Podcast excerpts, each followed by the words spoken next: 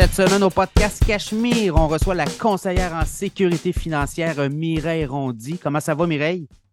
Moi, très bien ce matin, et toi? Oui, ça va bien. Écoute, euh, beaucoup, beaucoup de questions des auditeurs sur les rentes en invalidité, mais les assurances invalidité, puis également les rentes euh, comme un bon, un bon vieux fonds de pension qu'on peut se payer si on n'a pas ça euh, garanti par notre employeur.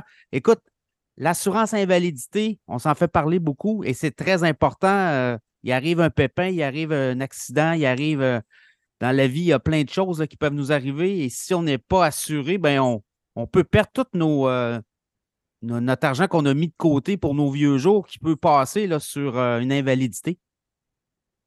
Écoute, oui, je vais faire du pouce sur ce que tu dis parce que, comme tu le sais, nous sommes au mois de novembre.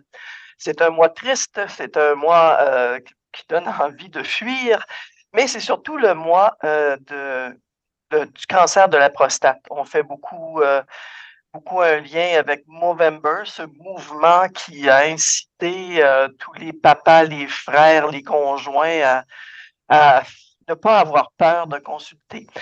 J'ai quelques statistiques, en fait, sur le cancer de la prostate. je ne sais pas pour vous faire peur ce matin, mais en fait, c'est comme on dit en anglais, c'est un petit wake-up call. On dit que sur le site euh, du Canada, euh, donc euh, c'est une source fiable, qu'il est le quatrième cancer le plus fréquent au Canada. On dit qu'il va toucher un homme sur neuf.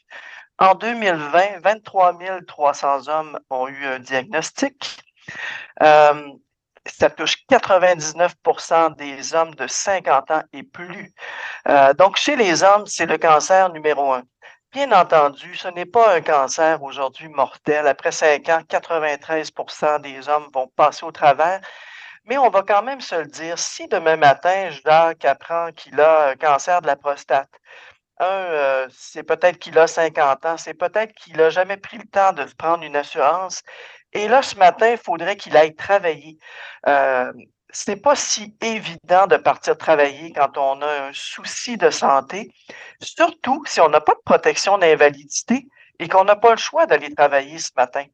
Euh, puis la guérison, c'est souvent notre état mental. Donc, si tu pars avec deux prises au bâton, tu n'as aucune protection, puis ton état mental n'est pas, euh, pas le meilleur euh, de, toute ta vie, euh, c'est là que ça prend tout son sens. Tu as une petite famille, tu as des enjeux au travail, et d'autant plus si tu es travailleur autonome.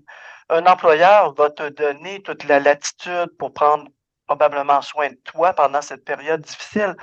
Mais si tu es un travailleur autonome, Pierre, euh, faut que tu te rendes chez tes clients avec le sourire aux lèvres. Faut peut-être que tu fasses des ventes. Euh, c'est certain que ça ne fonctionne pas. Donc, quand on est jeune, les assurances invalidité, les assurances vie, ça coûte pas cher. Euh, hier, j'échangeais avec mon conjoint, puis il me disait Oui, mais c'est donne un prix.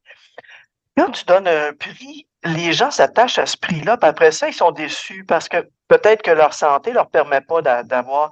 Si je te disais, ah, pour 40$ par mois, on peut avoir une super assurance invalidité et que toi, tu viens me voir et finalement, parce que ton dossier de santé n'est pas le meilleur, euh, c'est plutôt 95 par mois. Donc, euh, il y a une déception. Je pense qu'il faut adhérer au concept de protection de l'invalidité. Comme tu le disais au départ, ça peut briser les efforts financiers de toute une vie, 5 ans, 10 ans, 15 ans. Et l'assurance invalidité, j'ajouterais, ce n'est pas comme l'assurance vie, Pierre. L'assurance invalidité ou maladie grave, c'est un cadeau qu'on se fait. L'assurance l'assurance vie, c'est un cadeau qu'on fait aux autres. Donc, à quelque part, si moi j'ai envie de me faire un beau cadeau ce matin, c'est de protéger mes revenus futurs, protéger ma quiétude mentale et de faire cet exercice-là, de, rencontrer mon conseiller, et si je n'en ai pas, d'en trouver un au plus vite, parce que les conseillers, comme toutes les catégories d'employés, il y en a de moins en moins. Oui, c'est rare. Hein, on, le voit. Ouais, Exactement, on le sent.